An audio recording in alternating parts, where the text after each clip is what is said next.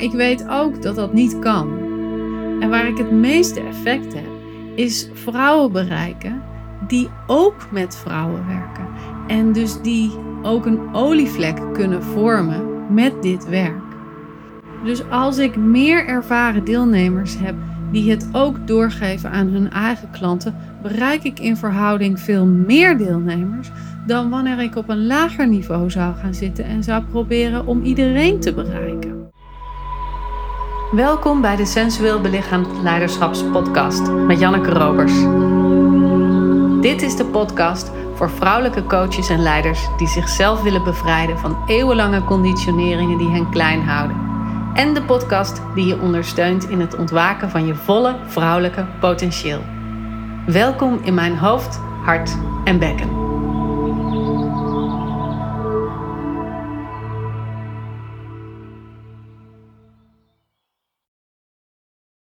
Voor de zomer nam ik deze podcast voor je op en ik heb hem een tijdje laten liggen. Ik denk bijna bij alle podcasts. Oh, hier had nog even wat meer nuance in moeten zitten. Of dit had ik er nog bij kunnen vertellen. Of ik heb nog meer voorbeelden. Of was ik wel concreet genoeg? Maar iedere keer denk ik ook: ja, perfectionisme, daar schiet niemand mee op. En deel ik hem toch met jullie, omdat ik denk dat het interessant is om te luisteren naar dat wat ik gewoon vertel, zo uit de losse pols. Omdat dat ook de manier is waarop ik lesgeef. En het gaat ook niet per se over de hele specifieke woorden die ik zeg, maar dat je zo'n podcast door je heen laat resoneren en voelt van hé, hey, dit werkt voor mij en dit kan ik eruit nemen. En zo is dat ook voor deze podcast. Maar omdat dit over geld gaat, over investeren, over financiën. En dat toch een beladen onderwerp was, heb ik hem toch laten liggen omdat ik hem zelf wilde terugluisteren. Omdat ik wilde voelen, sta ik hier helemaal achter, achter deze woorden. Nou ja, en zoals het gaat met dingen die je laat liggen, lag deze toch een tijdje op de plank. En ik heb hem vorige week teruggeluisterd en eigenlijk vind ik hem heel erg prima. En sta ik helemaal achter de woorden die ik heb gesproken en achter de hele podcast. Natuurlijk kan ik nog dingen aanvullen. Natuurlijk zijn er in de afgelopen maanden ook weer dingen voorgekomen die ik had kunnen delen. En misschien doe ik dat ooit nog wel eens in een andere podcast. Maar voor nu is dit even oké. Wat er wel is in deze podcast, is dat ik veel refereer aan voluit vrouw zijn. En als je me al wat langer luistert, dan weet je dat het jaarprogramma al begonnen is begin september. En natuurlijk kan je je inschrijven voor komend jaar, maar dat start pas over 12 maanden. En eigenlijk is dat wel oké, want ik wil ook niet dat deze podcast over investeren een marketing tool wordt voor jou om te denken: oh, dan moet ik maar inschrijven. Want daar gaat het me helemaal niet over. Het gaat me echt over het ontzenuwen en het ontrafelen en het ontleden van dat wat wij op geld en financiën en investeren hebben geplakt, zoals je in de komende podcast zult horen. En ik vertel je ook heel erg open over hoe mijn ontwikkeling met geld is geweest, omdat ik denk dat het belangrijk is om te weten hoe mijn proces is verlopen. In dit geval met geld, maar zoals ik dat ook doe met alle andere onderwerpen, dat ik deel vanuit mijn eigen ervaring, omdat je dan mee kunt lopen met wie ik ben en hoe ik denk en hoe ik voel. Niet omdat dat hetzelfde moet zijn als dat van jou, maar omdat je dan kunt relateren aan een voorbeeld en kunt voelen hoe is dat voor jou. Dus ik wens je veel luisterplezier. Ik vind dit een spannende aflevering om te maken. Ik kan mijn hart in mijn keel voelen kloppen. Ik merk dat mijn gedachten alle kanten opspringen. Ik ben al vier keer opnieuw begonnen ongeveer. Maar nu heb ik tegen mezelf gezegd: ik ga doorpraten, ongeacht wat er gebeurt. Want ik voel dat dit een belangrijk onderwerp is. En waar gaat het over? Het gaat over geld. En geld is niet zo'n onderwerp wat je, ver, wat je bedenkt. niet zo'n onderwerp wat je bedenkt als het gaat over de belichaming van de vrouwelijke energie. En toch vind ik het belangrijk om het te benoemen. Want ik zeg in de intro altijd welkom in mijn hoofd, hart en bekken. En dat hoofd en dat hart mogen dus ook meedoen. En dat is waar deze aflevering waarschijnlijk voor een groot deel over gaat. Maar dat bekken ook. En die drie facetten, die zijn zo verbonden met het geldstuk. Alleen dan op een heel andere manier dan we gewend zijn om naar te kijken. Maar ik krijg de laatste tijd best wel veel vragen daarover. Natuurlijk ook omdat de investering van voluit vrouw zijn vijfcijferig is. En mensen nu aan het instromen zijn. En ja, vrouwen natuurlijk benieuwd zijn. En ik krijg ook opmerkingen van mensen. Ik krijg Facebook comments van mensen. Mensen die bijvoorbeeld niet de podcast luisteren. Niet weten hoeveel gratis waarde ik deel. Maar wel een mening vormen over zo'n vijfcijferige investering. Dus ik vind het goed om daar eens even over te spreken en te kijken hoe we op een andere manier daarnaar kunnen, hoe we ons op een andere manier daarnaar kunnen verhouden. En waar ik het over wilde hebben zijn drie onderwerpen. Geld is namelijk gewoon een uitwisseling van energie. Het is een vehikel. Het is een voertuig, als het ware. En dat voertuig dat gaat zowel over de deelnemer, als over het product, als over degene die het vraagt. In dit geval mij dus. En ik wil al die drie onderdelen eens belichten. En dat doe ik vanuit mijn eigen persoonlijke ervaring. Als jij dat op een andere manier ziet of ervaart, is dat helemaal oké. Ik heb daar misschien een mening over, misschien ook niet. Maar ik geloof dat dat allemaal naast elkaar kan bestaan. Dus ik hoop niet dat je je aangevallen voelt of weggezet voelt door wat ik ga vertellen. Maar vooral dat je het kan horen als een persoonlijke ervaring van mij. En wat je daarmee doet is geheel aan jou. En misschien geeft het inzicht, misschien geeft het begrip, misschien geeft het onbegrip, misschien verbreedt het je perspectief, misschien geeft het je een ander beeld over hoe jij ermee om zou kunnen gaan. En misschien ga je wel zelf je prijzen verhogen, wie weet. Ik had net een deelnemer die zich inschreef en zei: Ik heb gelijk mijn eigen prijs verhoogd. Nou, dat is ook leuk. En ten eerste, laten we eens beginnen met dat ik denk nu zo'n drie jaar geleden heel erg kon voelen: het mag nu anders. Het mag echt anders. Ik doe dit werk nu al 15 jaar en nog steeds liep ik van maand naar maand, van programma naar programma. Ik had denk ik zo'n acht of negen programma's die ik aanbood in een jaar. En ieder programma moest ik aanbieden, omdat er weer een nieuwe maand kwam en er dus weer een nieuw maandinkomen moest zijn als ondernemer. En dus ieder programma vervulde als het ware mijn inkomen. En ik ben dit werk niet gaan doen voor een inkomen. Ik ben dit werk gaan doen omdat ik in het diepste van de ziel kan voelen: we hebben iets te veranderen in deze wereld. We hebben het vrouwelijke weer te respecteren en we hebben het vrouwelijke weer eigenaarschap en plek te geven in deze maatschappij, zodat haar waarde weer tot haar recht kan komen. Dus dat ik voortdurend bezig was met een inkomen bij elkaar te rapen, was niet wat ik wilde, was niet waar ik ondernemer voor was geworden. En ik kon voelen dat ik dat niet nog een paar jaar vol kon houden. Dus ik heb een training gedaan bij een business coach. En er was een moment en we zaten daar met een groep vrouwen aan tafel. En de training was afgelopen, we hadden diner gehad. En iemand stelde de vraag: Hoe oud ben jij? aan de deelnemers van de tafel. En er werd zo een rondje gedaan. Ja, 22, 25, 27, 27, 29. Nou, er waren er nog een paar van 32. En toen kwam Janneke. 42. En ik keek om me heen en ik dacht: Jeetje, jullie zijn 10, 15, 20 jaar jonger dan ik. En jullie zetten tonnen om zonder te blikken of te blozen.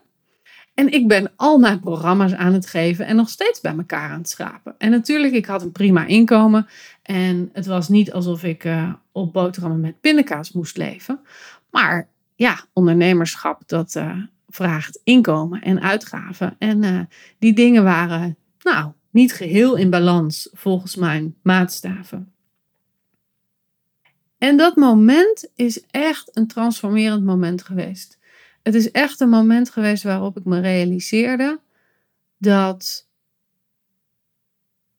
waarde en wat je vraagt helemaal te maken hebben met welke omgeving je in zit, welke meningen of oordelen je hebt over geld, welke verwachtingen je hebt over geld en hoe je jezelf neerzet.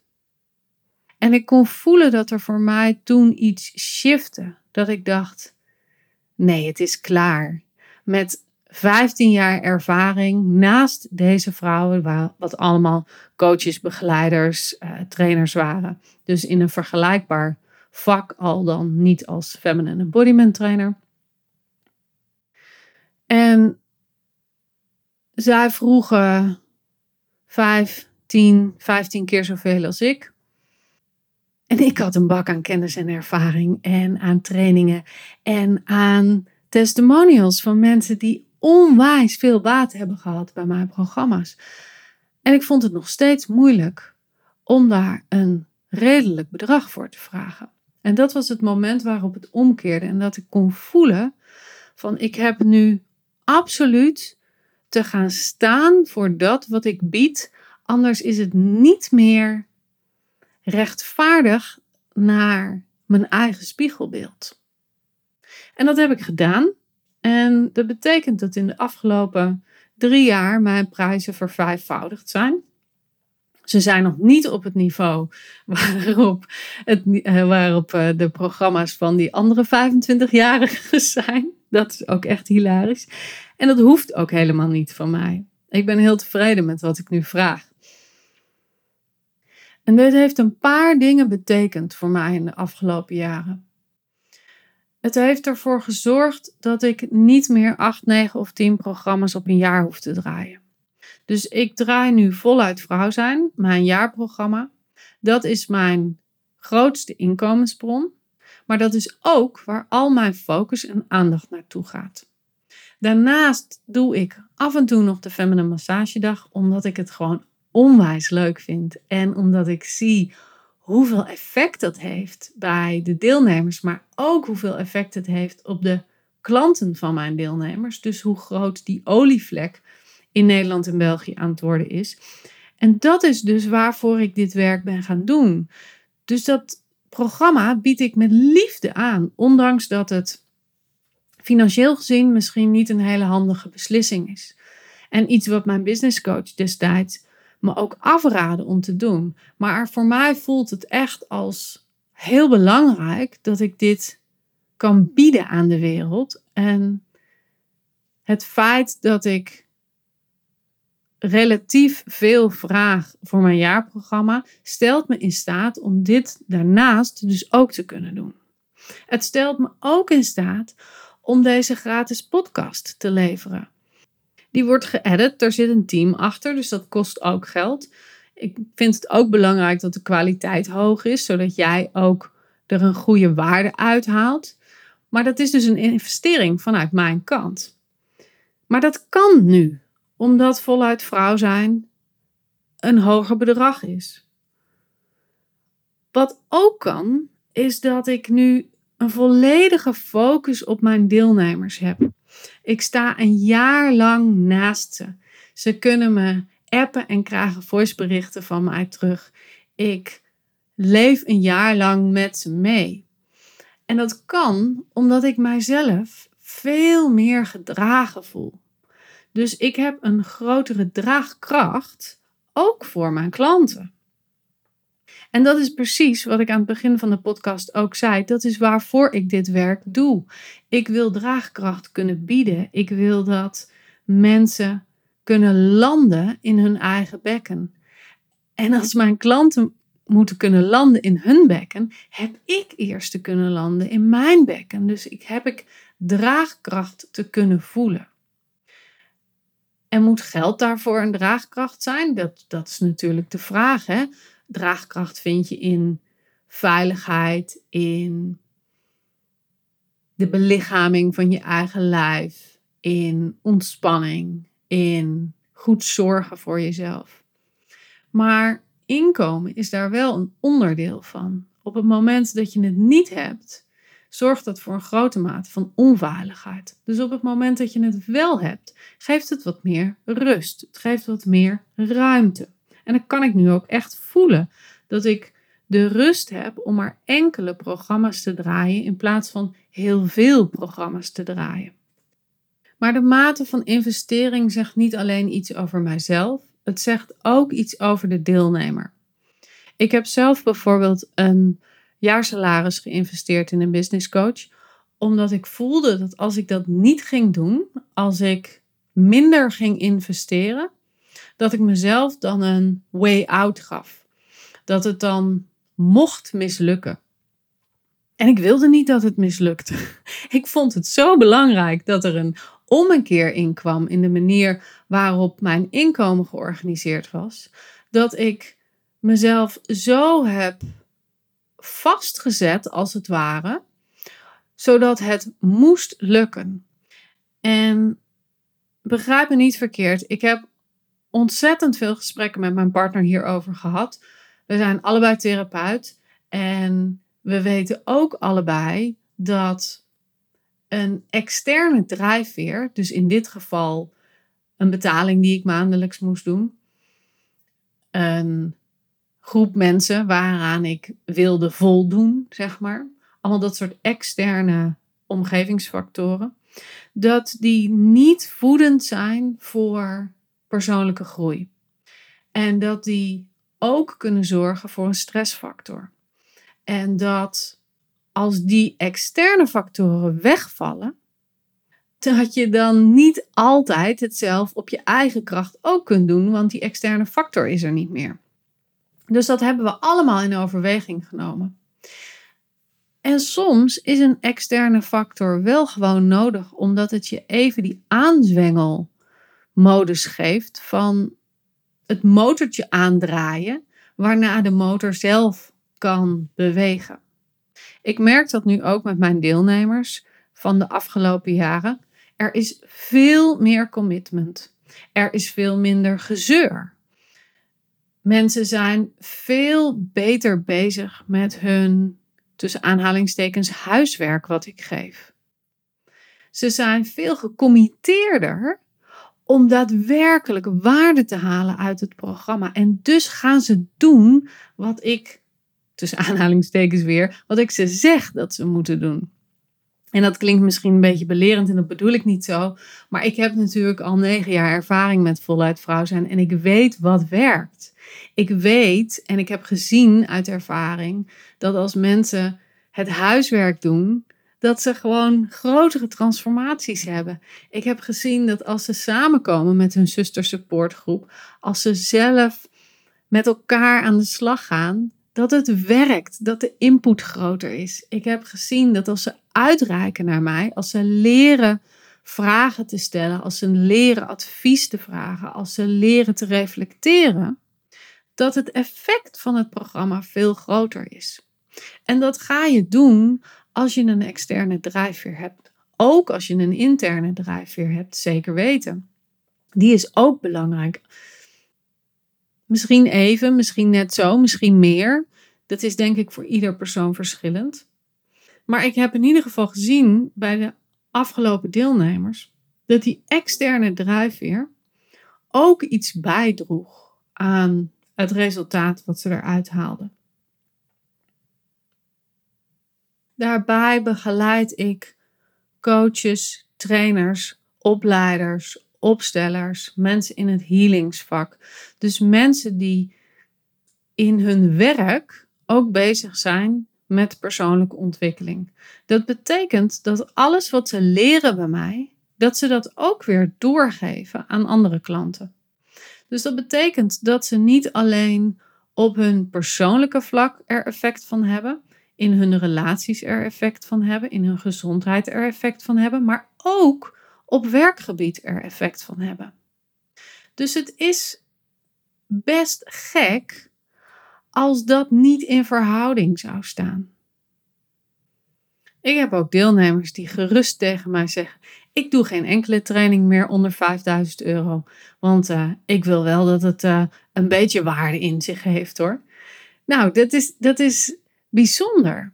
Dat mensen op zo'n manier kijken. En dat komt omdat ze op een bepaald niveau zijn gekomen. Omdat ze al een bepaalde investering hebben gedaan op andere vlakken. Omdat ze gewend zijn te investeren in zichzelf en in hun bedrijf. En bedrijfsinvesteringen zijn nu eenmaal anders dan persoonlijke investeringen. Ze zijn daarnaast natuurlijk ook gewoon op te voeren als kosten en aftrekbaar. Dus dat maakt het ook alweer een ander bedrag als je vanuit dat perspectief gaat kijken. En als derde gaat het natuurlijk ook over het product zelf. Wat is de kwaliteit, de waarde, de inhoud daarvan? En ondertussen draai ik dit programma al negen jaar en ik heb al negen jaar gezien hoe groot het effect is op de deelnemers, hoe groot de transformatiekracht ervan is. We hebben net een paar weken geleden het afgelopen jaar afgesloten. En het is dan zo ontroerend om te zien dat mensen met bepaalde verlangens binnenkwamen, een hele reis hebben gemaakt en met veel meer dan wat ze verlangden, maar waar ze niet van wisten dat dat er ook was, naar buiten gaan. En dat is jaar na jaar zo. Het is niet dat ik dit net heb bedacht en niet weet wat het effect ervan is. Ik weet 100.000 procent zeker dat het effect heeft. En daar mag ik dus ook voor gaan staan en daar mag de deelnemer ook voor gaan staan. En met het vergroten van de investering heb ik ook de ruimte gecreëerd voor mezelf om in de kwaliteit van het programma nog meer stappen te zetten. Om het werkboek te veranderen, om de online academy te veranderen, om een nieuwe website te lanceren die echt nodig, nodig aan vernieuwing toe was. En al dat soort dingen ook te doen waar ik eerder niet aan toe kwam. Maar die wel een investering vragen, zowel in tijd als in geld als in energie. En dat moet kunnen dragen zijn. En ja, dat betekent dat voor sommige mensen mijn programma's niet meer haalbaar zijn. Dat is aan de ene kant spijtig, omdat ik natuurlijk als begeleider de behoefte heb, de oneigenlijke behoefte heb om de hele wereld te redden en om alle vrouwen te bereiken. Maar ik weet ook dat dat niet kan. En waar ik het meeste effect heb, is vrouwen bereiken die ook met vrouwen werken. En dus die ook een olievlek kunnen vormen met dit werk. Dus als ik meer ervaren deelnemers heb die het ook doorgeven aan hun eigen klanten, bereik ik in verhouding veel meer deelnemers dan wanneer ik op een lager niveau zou gaan zitten en zou proberen om iedereen te bereiken. Daarnaast zijn er nou eenmaal winkels voor verschillende mensen. En deze winkel is vooral gericht op coaches, begeleiders, trainers, healers die dit werk door willen geven en die dit werk door kunnen geven aan anderen. Maar hoe zit het dan bijvoorbeeld met mensen die in de zorg werken? Ik weet dat ik ontzettend veel zorgverleners in mijn doelgroep heb, zowel aan oud-klanten als aan luisteraars, aan mensen die nog steeds mee willen doen. En dat de zorgsector op een hele andere manier vergoedingen krijgt dan de vrije sector, de vrije markt. En sluit ik die dan gewoon per definitie buiten? Dat is natuurlijk een heel lastig onderwerp. Want met geld maak je een scheiding die je misschien zonder dat bedrag niet had gemaakt. Ik heb laatst bijvoorbeeld met een uh, oud-deelnemer van me gesproken die uh, een ander programma van me heeft gedaan en heel graag mee wil doen met voluit vrouw zijn, maar die dat gewoon niet kan betalen, want ze is gewoon in loondienst en ze krijgt een hele andere vergoeding dan die passend is voor voluit vrouw zijn. Ze is geen zelfstandige, ze kan het niet opvoeren. De werkgever betaalt geen kosten voor um, opleiding. Dus daar ga ik dan gewoon mee in gesprek. En dit is niet een uitnodiging voor iedereen die in loondienst is om er met me in gesprek te gaan. Maar het betekent wel dat ik natuurlijk mijn eigen baas ben. En dat ik kan kijken naar hoe zit het per persoon. En wat voor ruimte wil ik geven. En niet omdat iemand gewoon een vraag stelt en denkt dat is mogelijk bij Janneke, want zo zit het niet. Maar het is wel, als er bijvoorbeeld een oud deelnemer bij me komt, dan weet ik wel wat haar verlangen is. Dan heb ik ervaring met haar als deelnemer in mijn groep. Dan weet ik wat ze te brengen heeft. Dan weet ik wat haar verlangen is. En dan weet ik ook wat er kan ontwikkelen als we samen aan het werk gaan. En dan is er al een heel ander uitgangspunt dan als het een willekeurige vreemde is die me die vraag zou stellen. Maar die ruimte, die gun ik mezelf wel, omdat ik nu beter voor mezelf zorg, omdat ik beter voor mijn inkomen zorg. En dat is wel heel belangrijk. Daar voel ik veel meer openheid en draagkracht in. Nou hoor ik ook wel eens van, ja, je bent nu zulke belachelijke prijzen aan het vragen. Ik heb echt geen verbinding meer met je. Nou, dat zou kunnen. Vind ik spijtig om te horen, is niet wat ik bedoel. En de vraag is ook maar: komt dat vanuit mij of komt dat vanuit een eigen oordeel? Want als het over geld gaat, zijn er vier vragen belangrijk. Ten eerste, wat vertegenwoordigt geld voor mij? Zoals ik in het begin van de podcast al zei, voor mij is dat energie. Het is een uitwisseling, het is een vehikel. Iets dat iets teweeg kan brengen voor mij. En hoe zet ik dat dan in? Hè? Dat kan voor jou iets anders zijn. De tweede vraag: wat is mijn geldopvoeding geweest? Dus hoe hebben je ouders of je verzorgers erover gesproken? En als je ouders bijvoorbeeld gescheiden waren, was het in het ene huishouden anders dan in het andere huishouden? En wat heb je daarvan meegenomen? Hoe kijk jij daar nu tegenaan? De derde vraag: wat spiegelt mijn omgeving me? Zoals was ook heel interessant om een persoonlijk voorbeeld te noemen. Toen ik net begon met mijn uh, werk in de yoga house in Arnhem, toen gaf ik losse avondtrainingen. Maar ik had natuurlijk allemaal yogadocenten om me heen. En die vroegen allemaal een tientje per les. En het was een open les. En je kon gewoon inschrijven en komen. En je kon ook niet komen. En dan betaalde je dus niet. Dus dat was allemaal de verantwoordelijkheid van de lesgever. En ik had één zo'n cyclus van tien losse lessen gegeven. En ik dacht, ja, dit werkt niet voor de veiligheid van de groep. Ik wil dat er een diepe verbinding ontstaat. En dat kan alleen als er commitment is. Dus ik besloot, mijn volgende vrouwencirkel is een gesloten groep van tien lessen. En hij duurde geloof ik twee uur, was vier maanden om de, om de week. En ik vroeg daar nou, ik denk 125 euro voor, voor 10 lessen. En er reageerde een andere docent en die zei tegen mij: Huh? 125 euro en ze krijgen daar niet eens een werkboek bij? Nou, dat is echt belachelijk. En dat was echt hilarisch om nu terugkijkend daarover te denken. Dus iemand oordeelt vanuit haar eigen perspectief, vanuit haar eigen omgeving over mijn werk, wat ze helemaal niet kende, waar ze nog nooit aan mee had gedaan. Ze had me nog nooit zien lesgeven. En zette daar een oordeel op. En dat bedrag is over de afgelopen jaren enorm omhoog gegaan. Ik heb Jemaya, dat ging over de Jemaya-cyclus, heb ik tot vlak voor de coronatijd nog gegeven. Ik eindigde op, geloof ik, moet ik uit mijn hoofd zeggen, ik weet niet precies meer wat het was, maar 450 euro, geloof ik, voor vier maanden. En hoe hoger mijn bedrag werd, hoe minder gezeur ik had van deelnemers over geld, hoe meer gecommitteerd mensen waren en hoe meer waarde ze eruit haalden. Dus het gaat niet over het bedrag, de hoogte van het bedrag, de investering. Het gaat alleen maar over hoe mensen zich daartoe verhouden.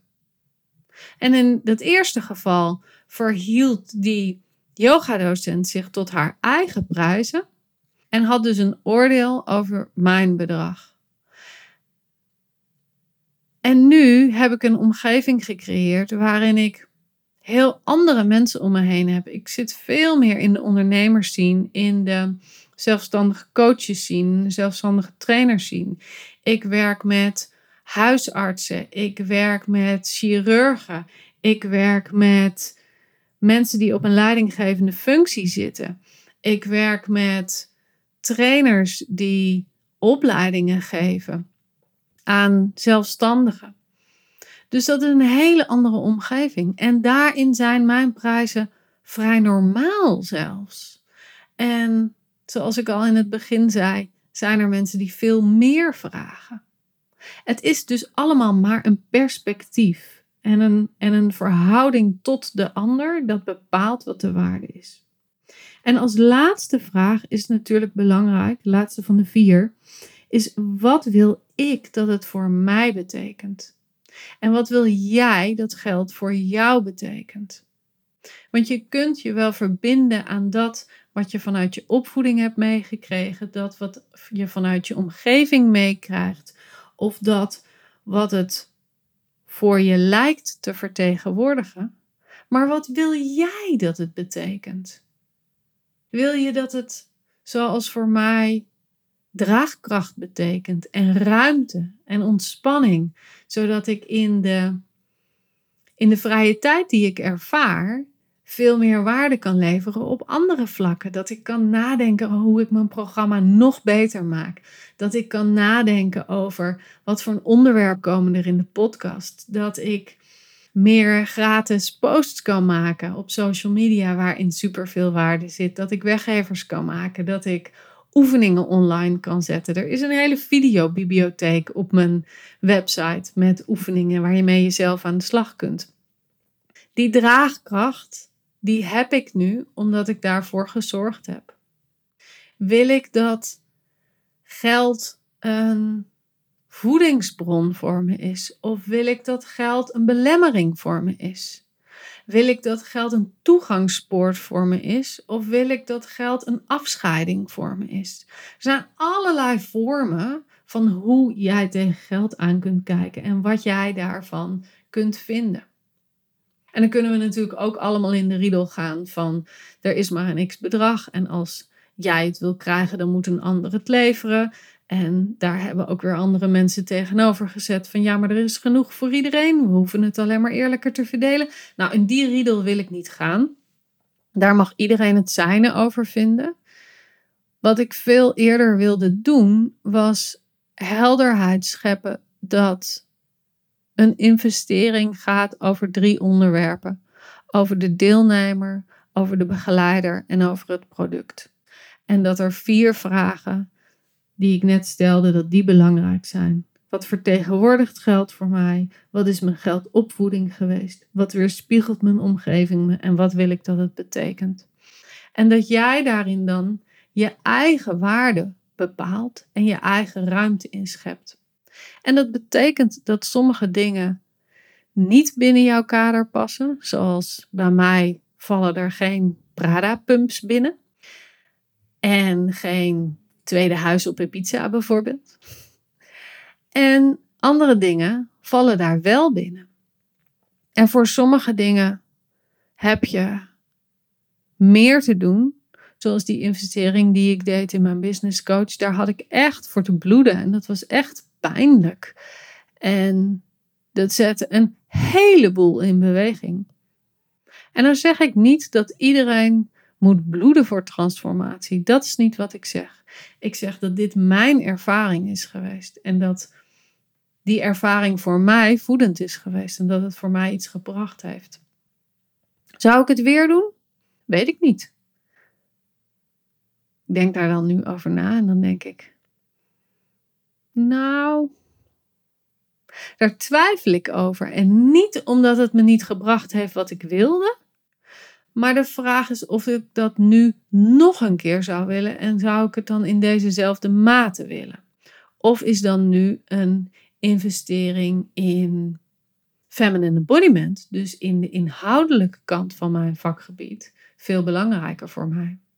Dat was wat ik eerst altijd deed. Ik heb echt jaren geïnvesteerd in trainingen en opleidingen. En pas in de laatste paar jaar ben ik ook gaan investeren in de zakelijke vergroting van mijn bedrijf. En die twee hebben natuurlijk in een flexibele balans te zijn. Dus de vraag is voor jou: waar heb je al veel in geïnvesteerd? En waarin heb je nog wat minder geïnvesteerd? Ben je al ontwikkeld op het zakelijke stuk? Nou, dan is het weer tijd misschien om wat meer te investeren in het inhoudelijke stuk. Of heb je juist veel in het breinstuk geïnvesteerd? Nou, dan mag je misschien nog nu weer wat meer in het hart en het bekkenstuk investeren. Weet je, zo is iedere situatie uniek en eigen. En heb jij je eigen afwisselingen te maken. Maar waar ik niet voor sta, is dat mensen hun projecties op mij leggen en dan zeggen dat door, doordat ik een vijfcijferige investering vraag, er iets mis is met mij. Dat mag je vinden. Je mag het ook op mij projecteren. Ik ben een 5-1 manifester in de human design. Dus ik krijg een bak met shit over me heen geprojecteerd. Dat hoort er nu eenmaal bij. Ik ben ook een begeleider. Daar mag je ook op projecteren. Je bent als begeleider een projectiescherm waarop mensen oefenen. Maar dan is de vraag wel: kunnen we ook terugreflecteren? En kunnen we ook gaan zien dat dit een projectie is die ook iets over jou vertelt? En wil je daarin ook terugkijken? Wil je daarin ook terugvoelen van hé, hey, wat doe ik daarin? En wat leg ik bij de ander op zijn bord? En wat is er eigenlijk van mij? Zo kreeg ik in mijn tijd dat ik uh, zo'n 200 euro vroeg voor Jemaya naar mijn hoofd geslingerd dat ik een geldwolf was. En kreeg ik dat nu laatst ook een keer naar mijn hoofd geslingerd. Dus nogmaals, dit zijn voorbeelden van dingen die niets te maken hebben met de hoogte van het bedrag, maar alles te maken hebben met de ervaring van hoe jij het aanneemt, zo'n bedrag, of waar je naar kijkt, of wat je ziet, of wat je wil zien misschien, dat ook. En het kan natuurlijk ook gewoon zijn dat ik een geldwolf ben, dat kan natuurlijk ook heel goed. Maar ik geloof dat dat wel meevalt, omdat ik nog steeds kan voelen dat mijn hart en mijn bekken echt nog zo ontzettend op de plek van feminine embodiment zitten. En zo op het stuk zitten van dat we nog de vrouwelijke heling te bieden hebben hier in deze wereld. En dat ik daar onwijs graag aan bijdraag. En dat ik vooral kan voelen dat ik er nu meer ruimte voor heb om dat te doen vanuit ontspanning en vanuit overvloed dan vanuit werken en moeten. En hoe meer ik ontspannen ben, hoe ontspannender mijn klanten ook zijn. Hoe meer ruimte zij kunnen voelen om te kunnen komen met hun stukken. En dat is super essentieel.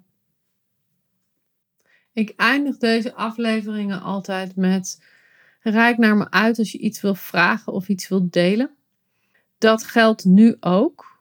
En er is een N die ik daaraan toe wil voegen. En check eerst in bij jezelf of dat wat je wil vragen of wil zeggen iets over jou zegt of iets over mij zegt. En als je wil uitreiken omdat je een mening hebt, dan ben ik daar eerlijk gezegd niet zo in geïnteresseerd. Het is volgens mij niet voedend om onze meningen op anderen te plakken. Het is ook niet voedend voor jezelf om ergens iets van te vinden. Nou ben ik een mens dat ontzettend veel vindt en ontzettend veel meningen heb. En ik merk ook iedere keer dat als ik dat doe, dat ik mezelf dan behoorlijk vastzet. En er weinig ruimte en openheid is om daadwerkelijk te horen wat er nou daadwerkelijk gezegd wordt. Dus die kanttekening wil ik er graag bij zetten. En ehm, ja, kom in mijn DM als je, als je er iets over te vragen hebt of als je erover wil reflecteren. Absoluut welkom. Ik heb op dit moment nog geen vastgeklonken beeld over geld, over investeringen, over draagkracht. Ik ben daarin in ontwikkeling en ik heb daar ook openheid over om steeds weer op een nieuwe manier te kunnen kijken. En ik heb vooral geleerd de afgelopen jaren dat wat ik eerder deed voor mij niet meer voedend was en dat daar beweging in mocht komen. En ik ben ontzettend dankbaar dat er veel meer ruimte in is gecreëerd en dat ik daarin zwarte gaten heb opgelost en verwrongen gedachten in heb getransformeerd.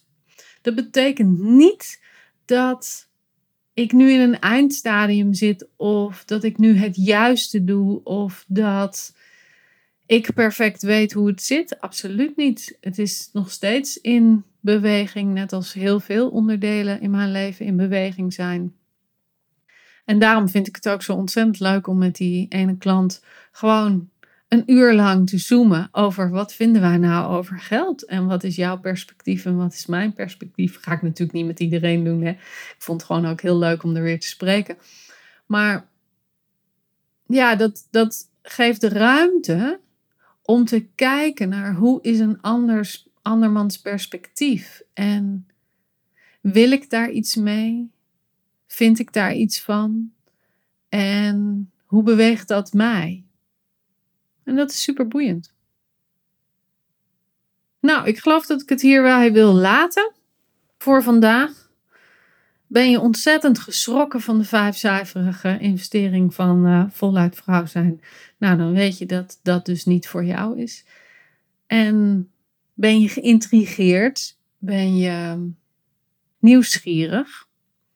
Wil je net als die ene klant van mij die zich net inschreef en, uh, en gelijk haar prijzen zelf ook verhoogde, wil jij dat ook? Wil je ook die draagkracht daarin voelen en die stevigheid? Wil je meer landen in je bekken en meer de levenslust en de levensbruis toelaten in je bedrijf? Nou, dan ben je van harte welkom en dan weet je wat je kan doen.